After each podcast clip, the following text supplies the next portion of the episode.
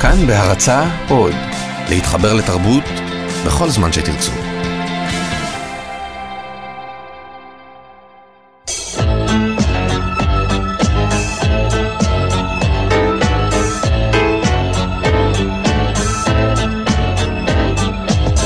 גיבור תרבות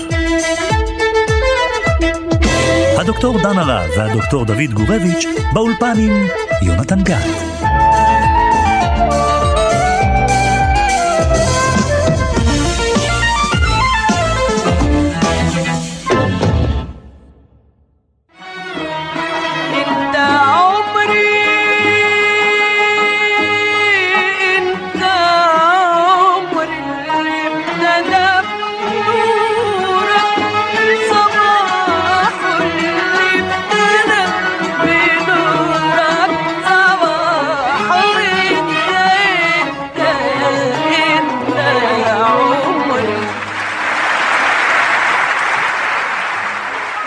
שמענו עכשיו את אינטה עומרי, שמשמעותו בעברית הוא אתה חיי, וזהו אחד משיריה המפורסמים ביותר של גיבורת התרבות שלנו להיום. אום כלתום, אולי הזמרת הגדולה ביותר בעולם הערבי. אנחנו זה דוקטור דן הרב, היי, שלום. ודוקטור דוד גורביץ', שלום יונתן. ואני יונתן גת, ואנחנו עוסקים בגיבורת תרבות המכונה כוכב המזרח. כן, כוכב המזרח. זה, זה, זאת הנקודה שאולי צריך uh, להתחיל את התוכנית ממנה ולשאול למה אנחנו, אתה יודע, תמיד אנחנו שואלים למה אנחנו עושים, או מה, מה הופך את הגיבורה שלנו לגיבורה. אז אין ספק שאנחנו עוסקים פה בגיבורת תרבות ענקית. יחד עם זאת, אני חש איזושהי, uh, נגיד, מצוקה קלה. מה בבואי לדבר על אום כולתום. וואה, מה המצ- מה המצוקה? עצם, אתה יודע, עצם הקושי לבטא את השם שלה רק מצביע על הריחוק שאני מרגיש שיש ממנה. זאת אומרת, יש לנו גיבורים שבאופן טבעי אנחנו מזהים אותם כגיבורים, וגם די קל לנו לנסות לדבר עליהם, לאפיין אותם וכן הלאה. פה זאת החלטה שקיבלנו, לדבר על גיבורה ענקית. שנדמה לי שהיכולת שלנו, אני מדבר כרגע בשם עצמי, היכולת שלנו לדבר עליה היא בסופו של דבר די מוגבלת. אנחנו מדברים עליה ממקום אולי, אולי קרוב גיאוגרפית, אבל מאוד מאוד רחוק מבחינה מנטלית, ועל זה אני חושב שנצטרך קצת לדסקס במהלך התוכנית. אני דווקא חושב אחרת לגמרי, אני צריך לדבר מתוך אהבה. כן. זאת אומרת, אני מבין מה שאתה מתכוון להגיד. אנחנו עם נקודת המבט המערבית, אה, החילונית, הישראלית, המרחוקה כל כך מהקול המצרי ומהתרבות האוריינטלית, באים ממרומי תצפיותינו האנתרופולוגיות ומדברים עליה מתוך זרות, והנה ההוכחה באמת ההתלבטות שלנו להגיד את השם שלה. ואני אומר שני דברים. אחד, זה טוב שאנחנו מחנכים את עצמנו, זה נכון להודות במה שאתה אומר, אבל זה טוב גם לחנך את עצמנו. הייתי אומר, לחשוב אחרת, להרגיש אחרת. זה לא בא מעצמו, זה לא ישר בא מ- מ- מתוך אה, בלתי אמצעיות, זה לא, לא גדלנו פה על המדורה, זה לא שירי הפלמ"ר, זה לא הצ'יזבטרון, זה לא המיתוס הישראלי. לגמרי. להפך, זה לא רק המיתוס של האויבים, זה גם המיתוס המזרחי, שפה בארץ הזאת, כל העלייה, כל, ה, כל המדינה, הכחישה אותו, את המזרחיות. אז עכשיו, ברור שאנחנו לא באים באופן טבעי. אז זה אומר שאנחנו לא צריכים לא לעשות את המאמץ, צריך לעשות את המאמץ. זה דבר אחד. דבר שני, אני חושב שאפשר לבוא אליה לא מכיוון הזה של החינוך, כאילו לחנך את עצמנו, לחנך את הציבור, אנחנו לא שר החינוך, בטח אנחנו לא שרת התרבות.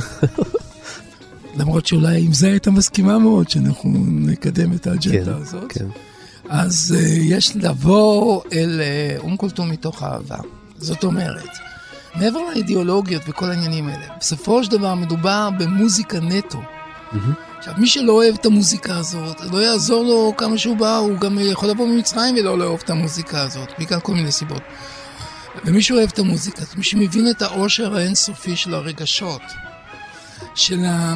הייתי אומר, העושר המוזיקלי, של ה... לדבר בין הצלילים, בין רבעי הטונים, זאת אומרת, בניגוד למוזיקה המערבית, לבטא באופן חזרתי כזה את המלנכוליה של האהבה. מי שחושב ככה על אום כולתום, בכלל לא יכול לשאול את השאלות שאתה שואל. דוד, אני, לא, אומרת- אני לא מתכוון אה, חלילה לדבר על אה, אום כולתום ממקום אה, מתנשא. אני לא, חושב- אני- ברור שאתה גם, לא אני גם מתכוון לא יכול. אני גם לא יכול לא לדבר על אום כולתום ממקום של אהבה, כי בנקודה הזאת אין בי שום אהבה אליה. מה שכן יש בי, זאת המון סקרנות. זה יש לי סקרנות לנסות להבין מה הפך אותה לגיבורה כל כך גדולה. מדוע, אה, מדוע היא מסמלת את, אה, בעצם בשבילנו היא במידה רבה הסמל של מצרים, הסמל של התרבות המצרית. אה, מיליונים בכל העולם. אה, שרים את שיריה, מיליונים בכל העולם עושים רימייקים וכן הלאה. זה ברור לי העוצמה שלה. אני נמצא פה כדי לנסות להבין קצת יותר טוב איך טוב, זה. אני כאן בשביל להרגיש ולאהוב ולהבין את המוזיקה. כי מעבר למילים הגדולות של כן, מערב, כן, מזרח וכל זה, וכלומר, החזרה האופנתית שלה, שאנחנו כאילו מבקרים את עצמנו ומלקים את עצמנו כל הזמן, כן, כי אני כן. מרגיש שאתה מלכה את עצמך. אז אני חושב, די למלכות. הקץ למלכות, וקדימה הדבר החיובי, כלומר, לדבר על השירה שלה, בסדר. על המוזיקה שלה, על ההשפעה האדירה שלה על התרבות אה, באופן כללי, וכמובן גם על המוזיקה הישראלית ועל המבצעים הטובים ביותר שעשו את השירים שלה. אוקיי. אז קודם כל הייתה המוזיקה, לא? אז בואו נתחיל בכמה עובדות על אום כולתום. היא נולדה במצרים כנראה בשנת 1898, התאריך הוא במחלוקת. נקראה אום כולתום על שם בתו השלישית של הנביא מוחמד. את הפריצה הגדולה שלה עשתה כבר בגיל 23. מי שהחתים אותה על חוזה ההקלטות הראשון שלה היה יהודי בכלל. כן? הוציאה עשרות אלבומים שהיו רבי מכר עולמיים, כל שיר שלה נע בין 50 דקות לשעה ו-20. השמועות אומרות שמי שהריץ אותה והאזין לה בקביעות היה הרב עובדיה יוסף, זיכרונו לברכה. עבד אל-נאצר, נשיא מצרים, אמר שמדינתו בורכה בשני דברים נצחיים, הפירמידות וקולה של אום כלתום. רקעו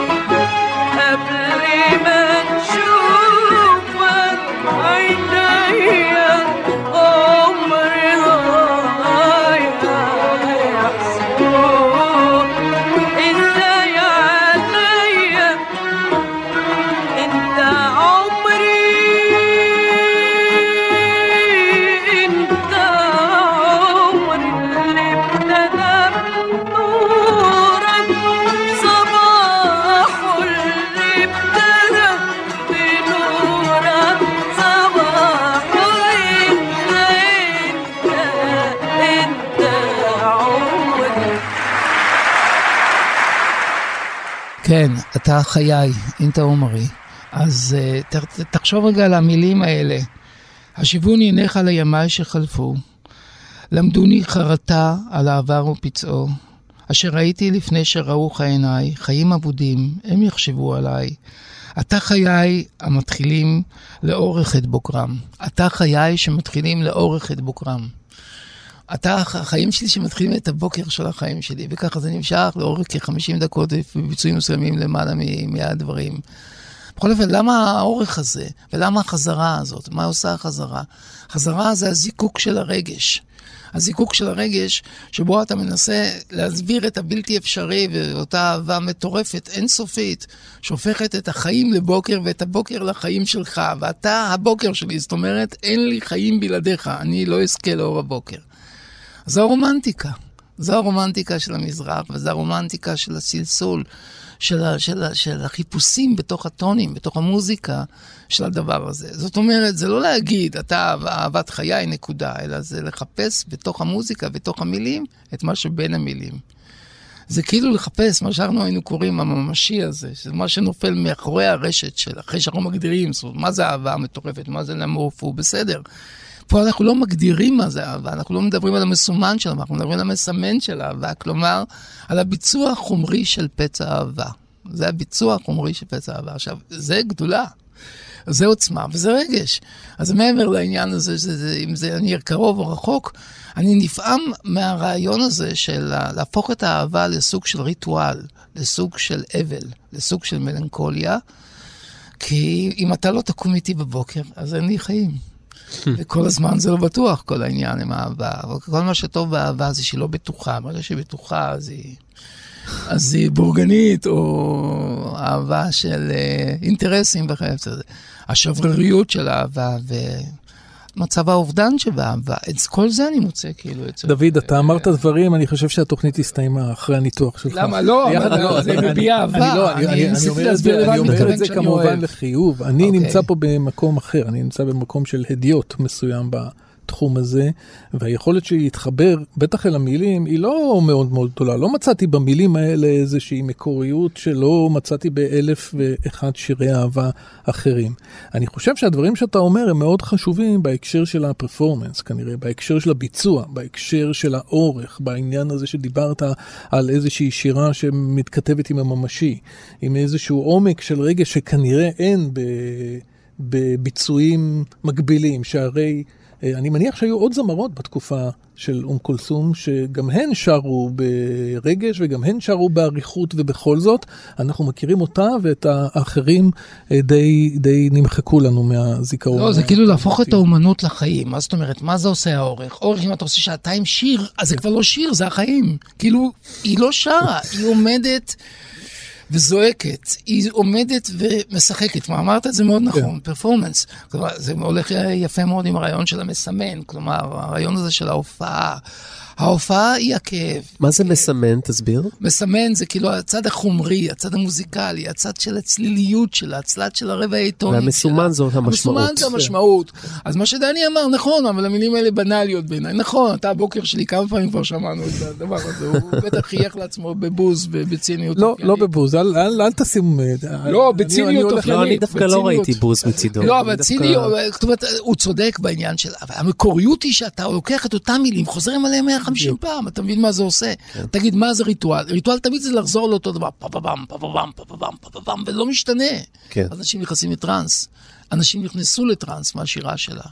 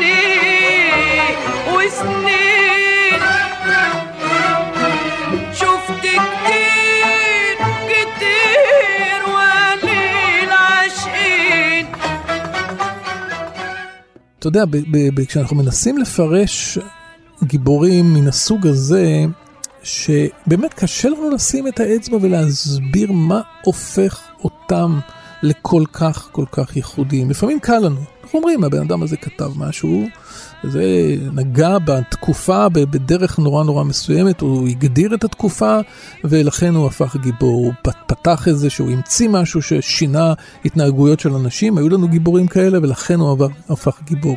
אצל אום כולסום זה, זה משהו שהוא באמת במימד מטאפיזי בכלל, משהו שאנחנו, אני חושב שמאוד, אנחנו מאוד מאוד מתקשים להבין אותו. אה, אני זוכר שקראתי באיזשהו מאמר שטען שבעצם מה, ש... מה שהיה לה יותר מכל דבר אחר זה איזשהו טיימינג מאוד מאוד מדויק.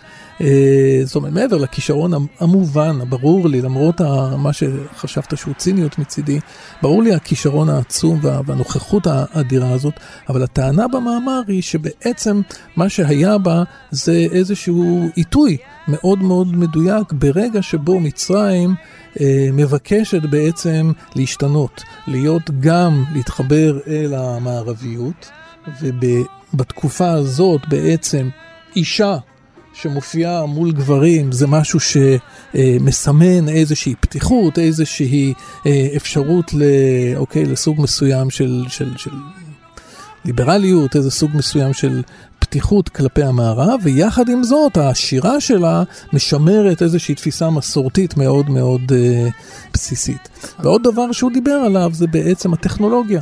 זאת אומרת, היא בעצם פורצת בדיוק בעידן של אמצעי תקשורת כמו תקליט, כמו רדיו, כמו... אה, שנות ה-40 וה-50. כן, אפילו קודם. אפילו קודם קצת, כן, בדיוק. אבל זה הפריים טיים שלה, כאילו 40 ו-50. נכון, נכון, נכון. אבל שוב, זה הסברים בדיעבד, אני לא בטוח שזה אלה ההסברים, ה, אתה יודע, המנצחים, שאומרים, אוקיי, למה היא כן ואחרים לא? מה לא, יש אין לי הסבר מנצח, כן. אני לא אומר שאחרים לא, יש עוד כן. רבים אחרים, אני לא, כן. לא חייב להגיד היא כן ואחרים כן, לא, כן. אני לא חייב לנמק במובן הזה כן. את העניינים, אני יכול לנמק בצורה תמיד חיובית, כלומר כן. להגיד מה טוב ונפלא אצלה. יש משהו נפלא גם באום כולתום, ואולי אתה גם תחלוק עליי בעניין הזה, כי פתחת באמת במין סוג של אנטגוניזם, כאילו, כמה, הלקאה עצמית סלאש אנטגוניזם. זה אומר שאולי גם אנחנו נפתחנו לאום כולתום, אנחנו במובן הלא הציני, כלומר האוריינטליסטי וכולי וכולי, מגבוה, מהתנשאות וכולי, ממערביות, הפכנו אותה לחיית מחמד מצרית כזאת. כן. כולם אומרים היום, מה, מה קורה איתך? אני אתה אומר, לאן אתה? אני היום לאום כולתום, כאילו, לאן הערב אום כולתום, לא זה. אני חושב שהקהל הישראלי, וגם התרבות הישראלית נפתחה בסופו של דבר למזרח. אי אפשר להבין את הפופולריות של אה, אום כולתום גם בקהל הישראלי, גם בקרב מבצעי המוזיקה הפופולרית. בלי הפתיחות למזרחיות, בלי הפתיחות למצרים, בלי שקראנו את רונית מטלון שמדברת על אינטה עומרי ועל אום כולתום, בלי שקראנו את אורלי קסטלבלום והרומן המצרי שלה, בלי להבין את המושג אה, שדיברנו עליו, אני חושב, והזכרנו אותו, ואם לא, אז כדאי להזכיר אותו, שזה המושג של הלוונטיניות שפיתחה אותו ז'קלין כהנוב, אני חושב שהזכרנו את זה, נכון? אז זאת אומרת, אנחנו כן נפתחנו למזרח. כן פתאום הקול המזרחי נשמע פה. אני לא מדבר מבחינה פוליטית גם, הרי תחשוב, מ-77 כל הקול המזרחי השתלט על המדינה. אז בתוך השינוי הזה גם היה מקום לתרבות המזרחית. פתאום, אתה יודע מה הרגישו האנשים שפעם שמעו את אום כולתום ברדיו? הם היו כמו אנוסי ספרד, פחדו לשמוע את זה בקול רם. מה, זה היה, אתה חושב שזה היה מאוד מאוד אופייני, מקובל בשנות ה-60 להשמיע בפול ווליום כולתום כמו שאתה שומע היום, שאנשים קוראים את המדרכות. אבל זה, זה גם קשור כמובן לשינויים פוליטיים וכמובן למצב, המדיני. על זה אני מדבר, על זה אני מדבר. אתה יודע שאחרי 67, אחרי התבוסה של 67, לפי מה שאני קראתי, היא אה, שרה שירי אה, תמיכה ב... נו, קל וחומר, ודווקא אחרי 67. גם היא יצאה לגייס כספים. בדיוק, בהחלט, ואף על פי כן, ואף על פי כן היא נהייתה יותר ויותר פופולרית. בניגוד למה שאתם רומזים, שכביכול היא נהייתה אנטי, אז כולם פנו לאור להפך. אני, אני חושב שנוצרה פתיחות, הכיבוש יצר פתיחות, הכיבוש יצר מגע עם הפלסטינים, הכיבוש יצר מגע עם המצרים. נכון שהיא לא התייצבה ולא נהייתה חובבת ציון וכולי, אבל הקהל הישראלי היה, זה תהליך כמובן, זה לא קרה ב-67, אבל זה קרה בשנות ה-80 בטוח. כן, אבל... זה... בתהליך הזה של הרב תרבותיות הישראלית, שנתנה מקום לקול המזרחי, ונתנה מקום להיסטוריה ולמוזיקה הערבית, ופתאום זה נהיה בונטון, אפילו. אבל זה טוב שזה נהיה בונטון, פירושו היה סחף מזרחה, היה סחף לעולם הערבי. עם כל ההתנגדות. גם אגב, סרטים ערביים, איך הם הגיעו לפה, אה, על זה מדבר אני חושב ביג'אווי הרבה, דרך הכיבוש, אה, פתאום שמו ידיהם על אוצרות שלמים של סרטים מצרים, אבל סרטים מצרים כל הזמן שמעו פה. זה חלק מהבעיה של יהודי המזרח פה, שהם אהבו את אום כולתום, אבל אום כולתום הייתה אויב. הם אהבו עבדול וואב שכתב לו את המוזיקה, וזה היה, וזה ההפך. עכשיו, עם הזמן, יכולנו לחבר את כל הדברים האלה. ובסופו של דבר, האהבה גברה, גברה על המחלוקת. ואותם מזרחים שהם אנטיתזה מוחלטת, לזה אוהבים גם את עבדול וואב. וגם המערביים אחרים, וגם אשכנזים יכולים לאהוב אותה, ואחרים, כולם יכולים לאהוב אותה. מעבר למחלוקות שנשארו ויהיו. ואיתנו נמצא ניזאר אל-חאטר, מלחין, פסנתרן ומגיש את התוכנית אל-חאן, שעוסקת במוזיקה ערבית, מזרחית, קלאסית, כאן אצלנו בתאגיד השידור הציבורי. אהלן ניזאר. שלום, שלום. תנסה להסביר לנו מה מיוחד בתרכובת המוזיקלית של השירים של אה, אום כלתום. מה, מה בולט יותר מאשר יתר הזמרים באותה תקופה במצרים? אה, קודם כל, אה, גם יצא לה מצד אחד להיות נוכחת ולעסוק ולהתחבר אל המוזיקאים האדירים שהיו.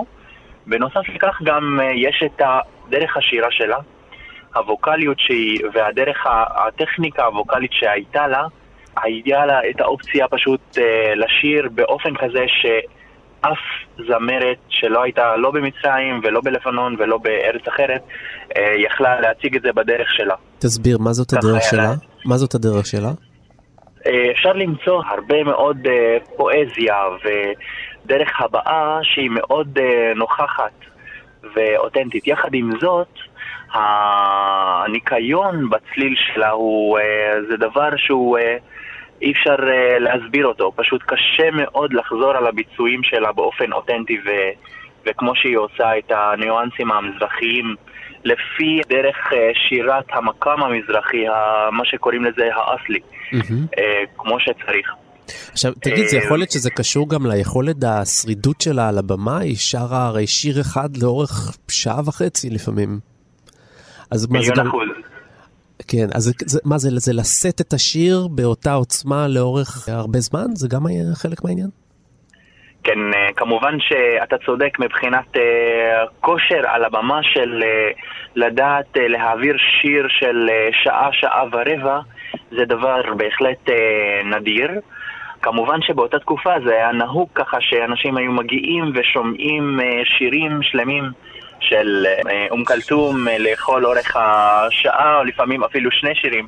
וזה מה שיוצר את אווירת אל-סלטנה בקונצרט, וכמובן אווירה של המשכיות. ליזהר, תאמר לי בבקשה, אה, כן.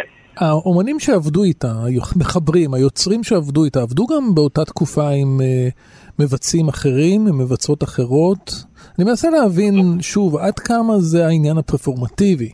ש, ש, ש, שהפך אותה למישהי, או שבעצם היה לה את המזל לעבוד עם האנשים הנכונים, שאתה יודע, ש, שיצרו בשבילה את האומנות הזאת שאנחנו מדברים עליה הבוקר. קודם כל, גם uh, בשתי מילים לגבי מה שאמרת מקודם, לגבי אינטה עומרי. זה שיר שכתב לה מוחמד עבד אל-והאב. ובהחלט uh, יש שם פתיחה יפהפייה, כמו כן גם בשיר אל-אטלאל, הוא גם כן אחד השירים הכי ידועים, שכתב uh, ריאד סונבטי, אה, אתה תוכל למצוא גם כן פתיחה מאוד מאוד יפה וסיפור מקסים ומרגש שאני מזמין את כולם ללכת לאינטרנט ולקרוא, אני לא אתחיל להגיד את הסיפור כי ייגמר לנו הזמן. כן. אה, לגבי האופן שבו עבדו המלחינים עם אה, אומנים אחרים בהחלט, כמובן. פריד אל-אטרש למשל היה אחד האנשים שעבד עם ריאד סונבוטי ולמד ממנו המון. ובהחלט היו שיתופי פעולה בין... מלחינים אחרים אה, לבין אה, אה, זמרים כאלה או אחרים, ביניהם הייתה אסמהאן, הזמרת כן. הנפלאה, ששרה גם באלמנטים ווקאליים מאוד שונים מאום כלתום. יש איזה סיפור עליה, נכון? יש איזשהו סיפור שאום כלתום נחשדה בזה שהיא רצחה אותה, נכון? טוב, זה בהחלט שמועה מאוד ידועה. אסמהאן מתה בגיל ממש קטן, לצערנו הרב, ובמוות מאוד טרגי, פשוט האוטו שלה הגיע בתאונה לנהר הנילוס והתגלגל לשם, ואף אחד לא יודע מה הסיבה, ויש כל מיני חשדות. חשדות פוליטיות, אולי הקשר שלה עם הגרמנים והאנגלים, אולי הקשר, אה, הקנאה שהייתה לאום כלתום אה, עליה, יש כל מיני גרסאות אה, לגבי מותה. אף אחד לא יודע באמת אה, מה קרה שם. כן. כן. ניזהר, אז כל מי שרוצה לשמוע עוד ממך יכול להיכנס לעמוד הפודקאסטים של אתר תאגיד השידור הציבורי ולחפש את התוכנית אלחן, תוכנית מאוד מיוחדת שאתה מגיש על אה, מיטב הזמרים מהעולם הערבי. תודה רבה, תודה רבה. ניזהר. תודה רבה תודה. תודה, תודה.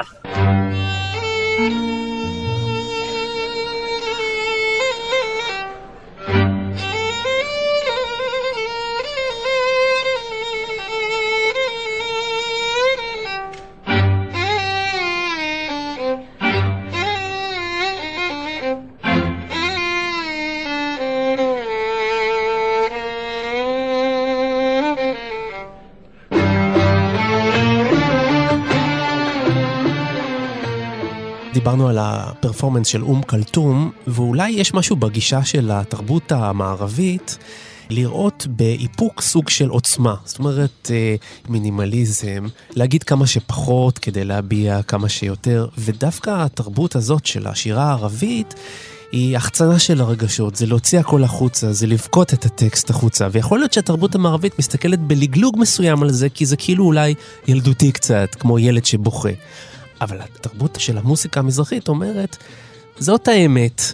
מי שעצוב בוכה, זאת האמת, צריך להוציא את הדברים החוצה, כן, נכון? ש- זה שאלה מצוין מה שהצגת לי, מינימליזם מול מקסימליזם. אבל כן. אה, תראה, התשובה היא מורכבת. הת- התרבות המערבית זה לא רק less is more, שזה המינימליזם, זה המופשט, זה הרעיון הזה של להגיד ב- ב- ב- כאילו בקו אחד את הכל. בזעקה אחת את הכל, במינימליזם. זה נקרא מודרניזם, אבל התרבות המערבית זה גם פוסט-מודרניזם. פוסט-מודרניזם זה יתירות, זה עודפות, זה חזרתיות, חזרה כפייתית. בקיצור, זה אום כולתום. במילים פשוטות, אום כולתום זכתה להכרה מחדש על- בעולם המערבי, כשאנחנו עברנו לפאזה הפוסט-מודרנית. שהמינימליזם כבר לא היה הכוכב שלה.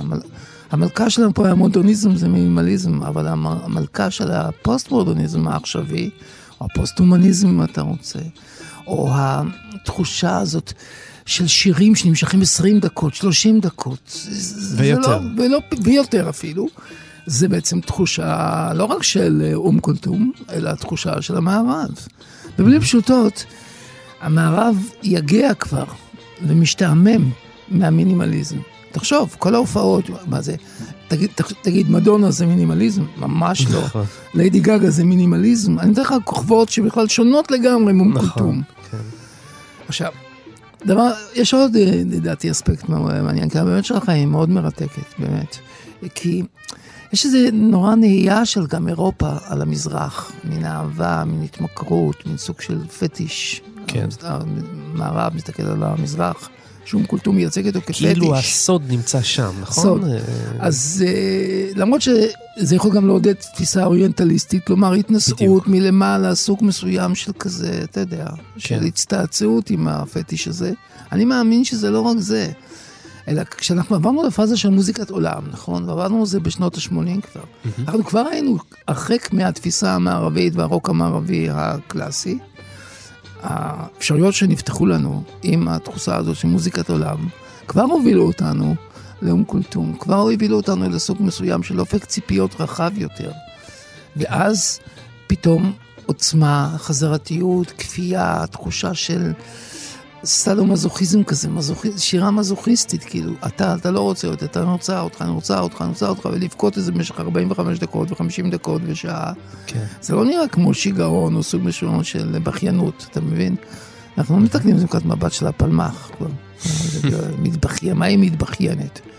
להפך, ההתבכיינות הפכה להיות אופנותית. אז מנקודת מבט כזאת, אה, אנחנו מדברים על כוכבת אמיתית של המצב הפוסט-מודרני.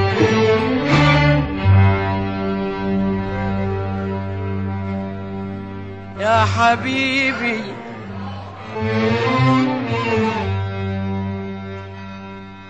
يا حبيبي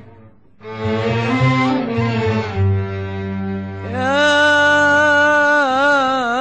حبيبي ואיתנו נמצא חוקר התרבות המצרית ומי שיצר את הדוקו, סרט ערבית, אייל שגיא ביזאווי, אהלן. אהלן. אז תסביר לנו במה היא כל כך מיוחדת. היא מיוחדת כמובן בווירטואוזיות וביכולות הקוליות שלה, אבל מעבר לזה אני חושב שהיא פשוט הייתה האישה הנכונה בזמן הנכון, ברגע הנכון, oh. עם הטיימינג המושלם של עליית הרעיון הלאומי המצרי. פיתוחים טכנולוגיים שאפשרו יצירת אה, מדורת שבט. בדיוק, בדיוק דן הרב דיבר על זה. בעקבות כן. מאמרו שלך. בעקבות מאמרו, אה, בעקבות המאמר שלך, אוקיי. הוא כבר אמר את זה. אה, אוקיי. אבל אנחנו, כן. פשוט... והדמות שלה כפלאחה, כמישהי שבאה מהכפר, שהוא איזה הסמל למצריות, והגיע למעמד שאליו היא הגיעה. אייל, אני, אני רוצה לשאול אותך שאלה יותר כללית. אה, אתה רואה את ההשפעה שלה על התרבות, נגיד במובן הזה של אישה ש, שיוצרת משהו שפרץ ושינה? בוודאי. זה, אוקיי.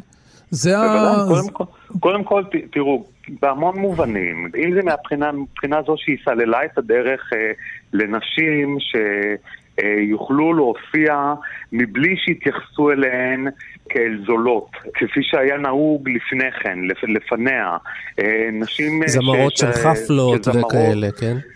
לא, הם לאו דווקא של חפלות, אלא הם פשוט אה, היו מופיעות בין אה, זמרות כמו מוניר אלמהדיה שהייתה לפניה או אחרות, הם היו מופיעות במועדוני לילה, מועדוני לילה רק גברים היו מגיעים אליהם. שזה היה סוג של אה, גם משולב עם ריקודי בטן וכדומה. היה בזה משהו קצת סליזי, כן. איזשהו משהו קצת, אתה יודע, היו מכניסים להם שטרות לבגד, כל מיני דברים כאלה. אז זה חצי רקדנית בטן כזאת, מה שלא יעלה על כאילו- הדעת אצל אולקולטום. ברור, ברור. רוצה לשאול אותך משהו.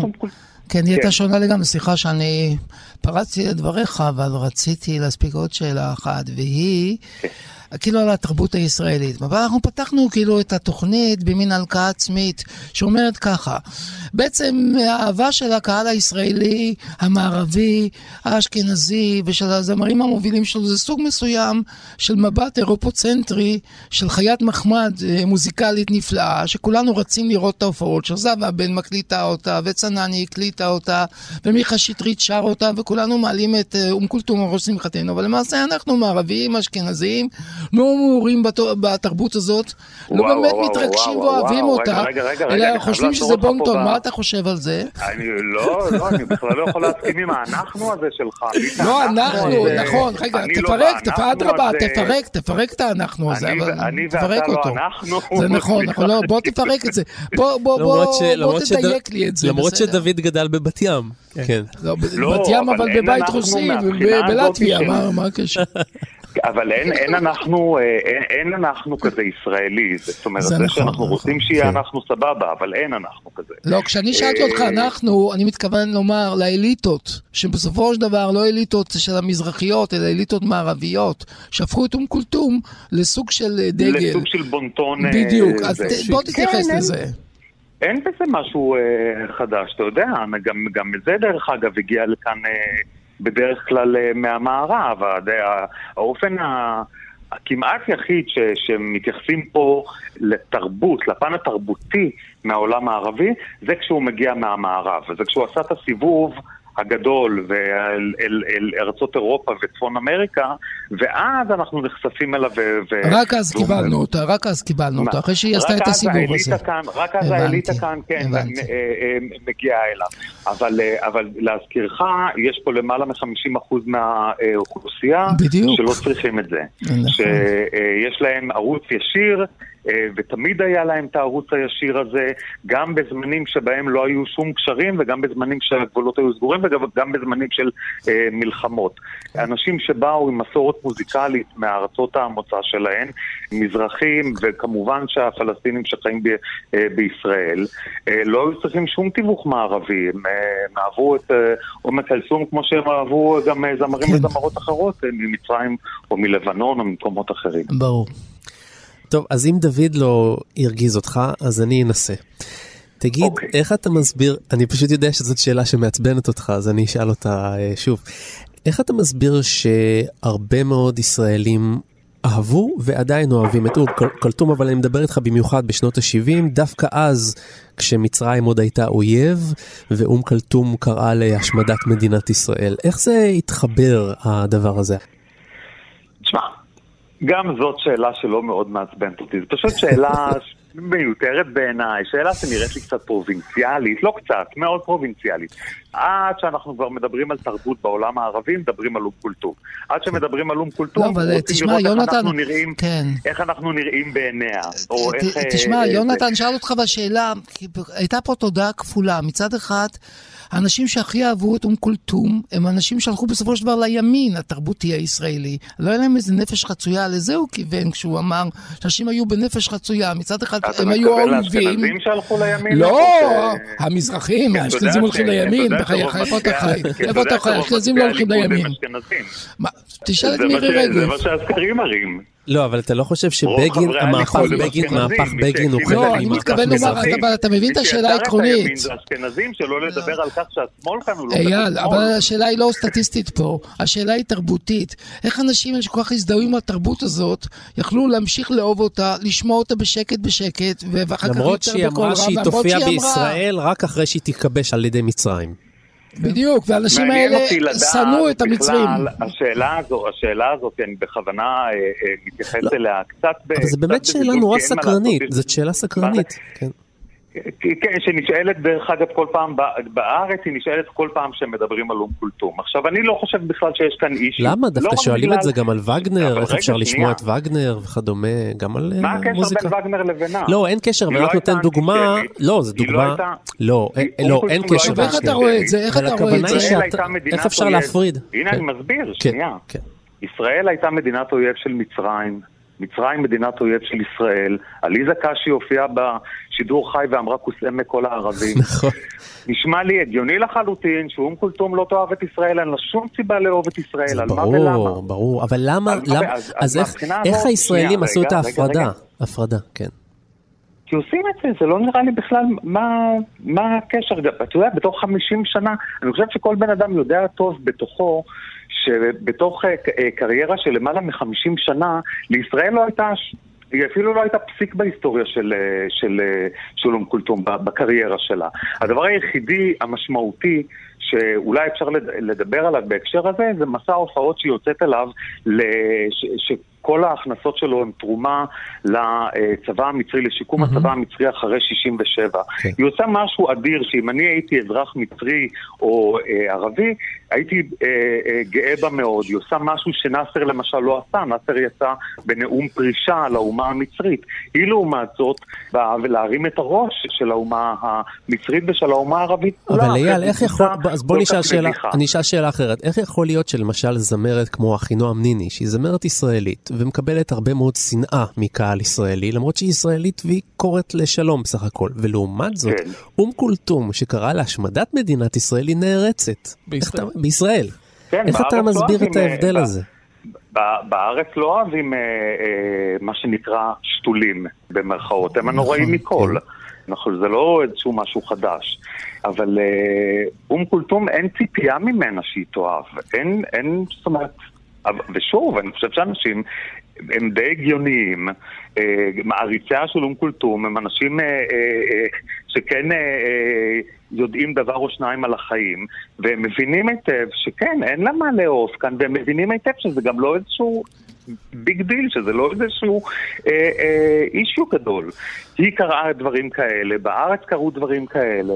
כן, אני אוקיי, מבין. נגיד, יש... אפשר גם קצת רכילות טיפה. אומרים שיש עליה כל מיני שמועות היו עליה. אחת, שמונה, שמועה אחת שהייתה לסבית. שהיא הייתה לסבית, שהיא כן. לקחה קוק. כן, שהייתה מחביאה סמים במטפחת שלה, שהייתה מופיעה עם מטפחת ותמיד הייתה לוקחת שאיפה. טוב, לדעתי לדעתי זה שטויות במיץ עגבניות. אה, שטויות? אתה יודע שאומרים שהיום הזמרים עושים את זה, ויש גם כל מיני הוכחות שם, יש כל מיני גילויים בזמרי מצרים, שהם אה, משתמשים בסמים על ההופעה. שמע, אני ראיתי אה, עשרות הופעות של עומר כלסום, סרטים כמובן, לא, כן, כן. בסרטוני וידאו. מעולם, מעולם, מעולם לא ראיתי אותה מקרבת את המטפחת לאף שלה, בשום שלב של ההופעה. Okay. אוקיי. אני ראיתי אותה מנענעת את המטפחת שלה לכאן ולכאן, ואם להודות uh, לאמת, אני לא מכיר צורך קוק שיפזר ככה את הקוק שלו בכזאת חופשיות uh, על הבמה. אז לי זה נראה שטות גמורה, לא נראה לי שהיא צרכה שום סם, אבל זו שמועה שהיא מעניינת לניתוח, כי זה מסוג השמועות שיוצאות ברגע ש... יש תופעה שהיא נתפסת בעיני אנשים כגדולה כלא מהחיים. נורמלית. כן, גדולה מהחיים. כגדולה נכון. מהחיים. אייל סקי ביזאווי, היה מאוד מעניין לדבר איתך. תודה רבה. תודה רבה. תודה אייל, תודה רבה.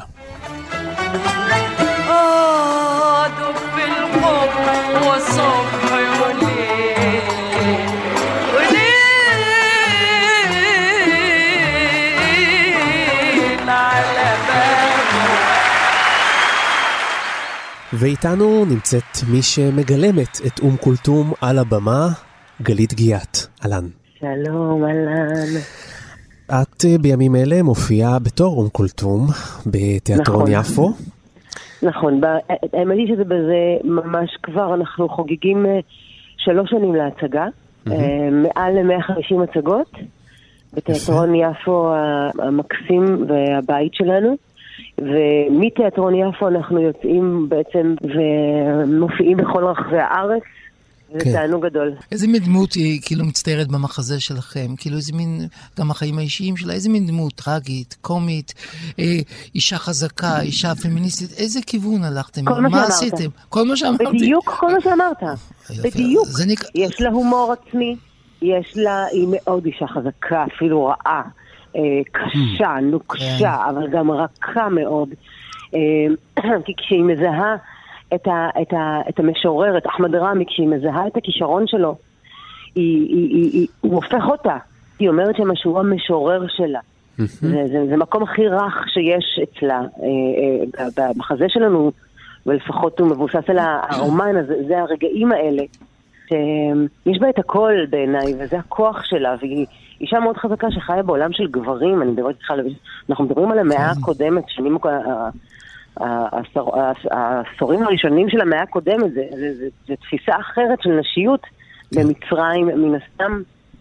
אז יש בה את הכל, אנחנו מנסים להביא, אני מנסה להביא את, את המגוון הזה. גלית, אני רוצה לשאול אותך לגבי ההצלחה של ההצגה הזאת, את אומרת היא רצה שלוש שנים, היא מתקבלת, כן. יש uh, עוד uh, מבצעים שמבצעים את השירים של uh, אום כולתום לאחרונה. איך את רואה כן. את ההתקבלות הזאת uh, בישראל בשנים האחרונות, ואולי גם לאור דברים שקורים בתרבות הישראלית בכלל בזמן האחרון, עם איזשהו אולי היפוך מגמה?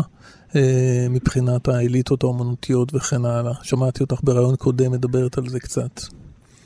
אמ, תראה, אני, אמ, hmm, קודם כל אני חושבת שהגיע זמנה של הערבית אצלנו בתרבות הישראלית, אנחנו חיים במזרח התיכון. זו שפה שהייתה אמורה להיות שגורה בפינו. יכולנו, אה, היינו אמורים להיכנס לכפר ערבי ללא חשש מה כתוב בשלטים או איך לפנות לבני אדם. אמ, היינו אמורים אה, אה, להתנהג וליצור תרבות משותפת דרך השפה הערבית.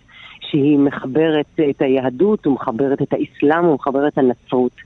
זה היינו. המצב לא היה כך. המצב אה, היה אחר לחלוטין. אני חושבת שכן הגיעה השעה שנפסיק לפחד מהערבית, אני כן חושבת שהגיעה השעה... אולי נפסיק לפחד מהערבים, ברגע שנפסיק לפחד מהערבים, אני מניח שיפסיקו לפחד מערבית, את לא חושבת? לא, אני חושבת שזה הפוך. הפוך, כן? חושבת, אה, כן, אני חושבת שכי אם היינו יודעים ערבית, היינו פה מפחדים פחות. כי היינו מבינים. היינו מבינים. אני מסכים לא איתך, זה בעצם שאלת הביצה והתרנגולת. אם היינו כבר ערבית, אז היינו ערבים, זה אותו דבר בעצם. וואטאבר, מה שתרצה, בסדר, נכון. אני מסכימה. איך את מסבירה את היכולת של הרבה מאוד ישראלים בשנות ה-60 וה-70 לאהוב מאוד מאוד את אום כולתום, שמצד שני קראה להשמדת מדינת ישראל? איך, איך עשו את ההפרדה הזאת? את בטח יודעת את זה מהתחקיר של ההצגה. איך הם מצליחים לעשות את ההפרדה הזאת בין מישהי שרואה בנו אויב לבין אומנית גדולה? זה כמו שרוג'ר ווטר, זה אותו סיפור. כן. אנשים עושים בכל זאת, כשהאומנות היא כל כך גבוהה, כמו במקרה של מקלטום, כמו במקרה של פינק פלויד, האומנות כל כך גבוהה. כן, כן. ששמים הפרדה מוחלטת בין uh, הדעות הפוליטיות או, או זו דוגמה טובה. לבין, uh, לבין uh, האומנות שלהם, למרות שאם אנחנו מדברים כבר ומשליכים את זה לישראל, אז החשש הגדול הרי של האומנים זה שיפסיקו לתת לנו, להפסיק להביע. כן. נכון, כאילו... ויש כאלה באמת... שרוצים שנפסיק להביע כאומנים, את יודעת שאנחנו, זה לא סתם דבר מילים באוויר, יש אה, באוויר את העניין הזה שהאומנות היא לא מובנת מאליה, חופש הדיבור וחופש האומנות בישראל, את יודעת, נכון? לא, לא, זה בכלל לא מובן מאליו, אנחנו צריכים לשמור על זה כבבת עינינו. ו... דוד אומר את זה כי אתם מציגים בתיאטרון יפו, ויש מי שמאיים לסגור את התיאטרון הזה. כן, כן הרי שינויים צריך לעשות, תיקונים צריך לעשות. כן. חברים, בואו. אנחנו, התקציב של משרד התרבות לא השתנה 30 שנה כמעט, בוא. כן. אפשר לשנות תקציבים, אפשר להעדיף דברים אחרים, אבל הדרך. גלית גיאת. תודה רבה. תודה רבה, גלית. תודה רבה, גלית. להתראות, ביי ביי. זה מעניין שמירי רגב uh, מחרימה uh, הופעות שמצטטים בהם את uh, מחמוד דרוויש, אבל על אום כולתום היא לא אומרת אף מילה רעה. אום כולתום שקראה להשמדת מדינת ישראל, היא לא אומרת אף מילה. כן, זה מעניין מאוד, ואפשר להגיד לכל המאזינים שזה חומר למחשבה.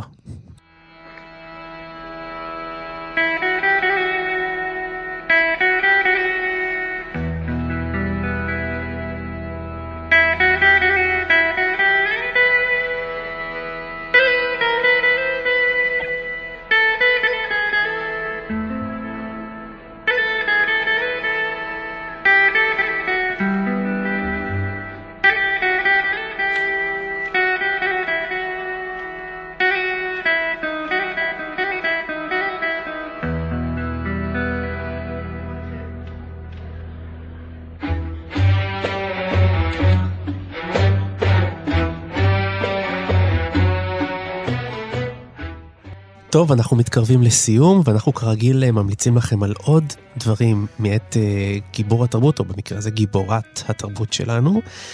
ואני אמליץ לכם uh, לחזור קצת למסורת של הסרט הערבי דווקא. אום כולתום הופיע בכמה סרטים כאלה, ואני ממליץ לכם מאוד לראות את הדוקו, סרט ערבית, של אייל שגיא ביזאווי שהשתתף כאן בתוכנית שלנו. זה סרט מאוד מרגש. נכון מאוד, אני ראיתי את הסרט, מומלץ מאוד, מאוד מרגש. כי הוא משקף מאוד מאוד את התרבות שלנו בשנות ה-60, 70 ואפילו 80. וגם קצת את הנושא הזה של הציבור הזה שקרוע מבפנים, הציבור שהגיע, היהודים שעלו מפה ממצרים, שקרוע, מצד אחד יש להם געגועים גדולים למצרים, לפאר, לתרבות. ומצד שני אל האויבים שלו. ומצד שני אל האויבים שלו, כמו שדיברנו בתוכנית נכון, הזאת. ו... נכון. והם לא מסוגלים, גם בתקופת העוינות הרבה עם מצרים, בתקופת המלחמה, הם אהבו את מצרים. התגעגעו אליה, רצו. על כל פשעים תכסה אהבה, שמעת? אבל אני רוצה להגיד לך שגם שמעון פרס התוודה, זיכרונו לברכה, שהוא היה אוהב לראות כן. את הסרט הערבי ביום שישי. אתה יודע, הפוליטיקאים כן, כל כן, הזמן הם במזימות, רק בשעה חמש-שש לפנות ערב יש להם זמן קצת להתרגע מהמזימות, אז אה, שמעון פרס. דן, המלצה שלך. אני חושב שהשירה זה דבר אחד, הסיפור של אום כולתום הוא דבר אחר. אני חושב שהשירה, אני אישית אמרתי, אני עדיין מתקשה להתחבר אל הדבר הזה. אני לא נמצא עדיין במצב שביוזמתי אני אניח על, על המקול, פעם היה, היו מניחים על המקול, אני לא אניח על הפטפון או על הדיסק, או אני אשים שיר של אום כולתום. אני לא אעשה את זה, לצערי אולי, אבל, אבל הסיפור כן מעניין. והסקרנות אל הצד השני, אני חושב שהיא כן קיימת, אבל אני עדיין לא הגעתי למצב שבו אני יכול לפגוש את האחר דרך המוזיקה הזאת, שלא גדלתי עליה ולא הייתי שם, ו- ואני מתקשה לשכנע את עצמי שזאת הדרך לפגוש את האחר כרגע. Mm-hmm. Uh, יש ספר שנקרא הרומן של אום כולתום. זה, זה בעצם אוטוביוגרפיה זה, שלה? זה לא אוטוביוגרפיה. ביוגרפיה זה שלה? אפילו, זה אפילו לא ביוגרפיה, זה ספר אה, עלילתי בעצם, שכתב סליב אה, נסיב. אה, והוא כותב בעצם את הסיפור של אה, אחמד רמי. הוא היה משורר שכתב לאום כולתום למעלה ממאה שירים. נסיב כותב את הסיפור של אחמד רמי, את סיפור ההערצה שלו לאותה זמרת שאליה הוא חיבר את השירים, ודרך זה הוא מספר גם את ההיסטוריה של מצרים בשנות ה-60 וה-70. אני חושב שזה ספר שככה שווה דרכו אולי להיכנס לסיפור של אום כולתום, שלא דרך אה, בהכרח השירים המושמעים. דוד? אה, אני חוזר למוזיקה. זאת אומרת, אתה דיברת על הסיפור, אני מדבר על המוזיקה. אני חושב שבאמת צריך לגשת לזה במנות קטנות. ולהתמקד בדבר אחד או שניים, ולשמוע את זה בכמה גרסאות. Mm-hmm. הדרך הנכונה לדעתי לאום כולתום זה לשמוע גרסאות הכיסוי הישראליות המקוצרות, אף אחד לא ילך לשמוע עכשיו שעה וחצי, או את או אל הטלל. אבל כל אחד יכול לשמוע את מרגלית צנני, ואת זהבה בן, ואת דנה אינטרנשיונל, וכמובן את מיכה שטרית בדיסק שלו הנפלא, נוצות. מסמרים ונוצות. מסמרים ונוצות, נכון מאוד, תודה על התיקון. ואז לשמוע שני שירים, נגיד אין את ההומרים מצד אחד ואל-הטלל מצד שני, בכל הביצועים האלה, לראות מה ההבדלים ביניהם, לאן לוקחים את זה, מה הכיוון של הפרשנות של הדברים האלה. זו דרך נכונה, אני חושב, וגם מרגשת לגשת לדבר הזה, דרך להכיר שני שירים שלה.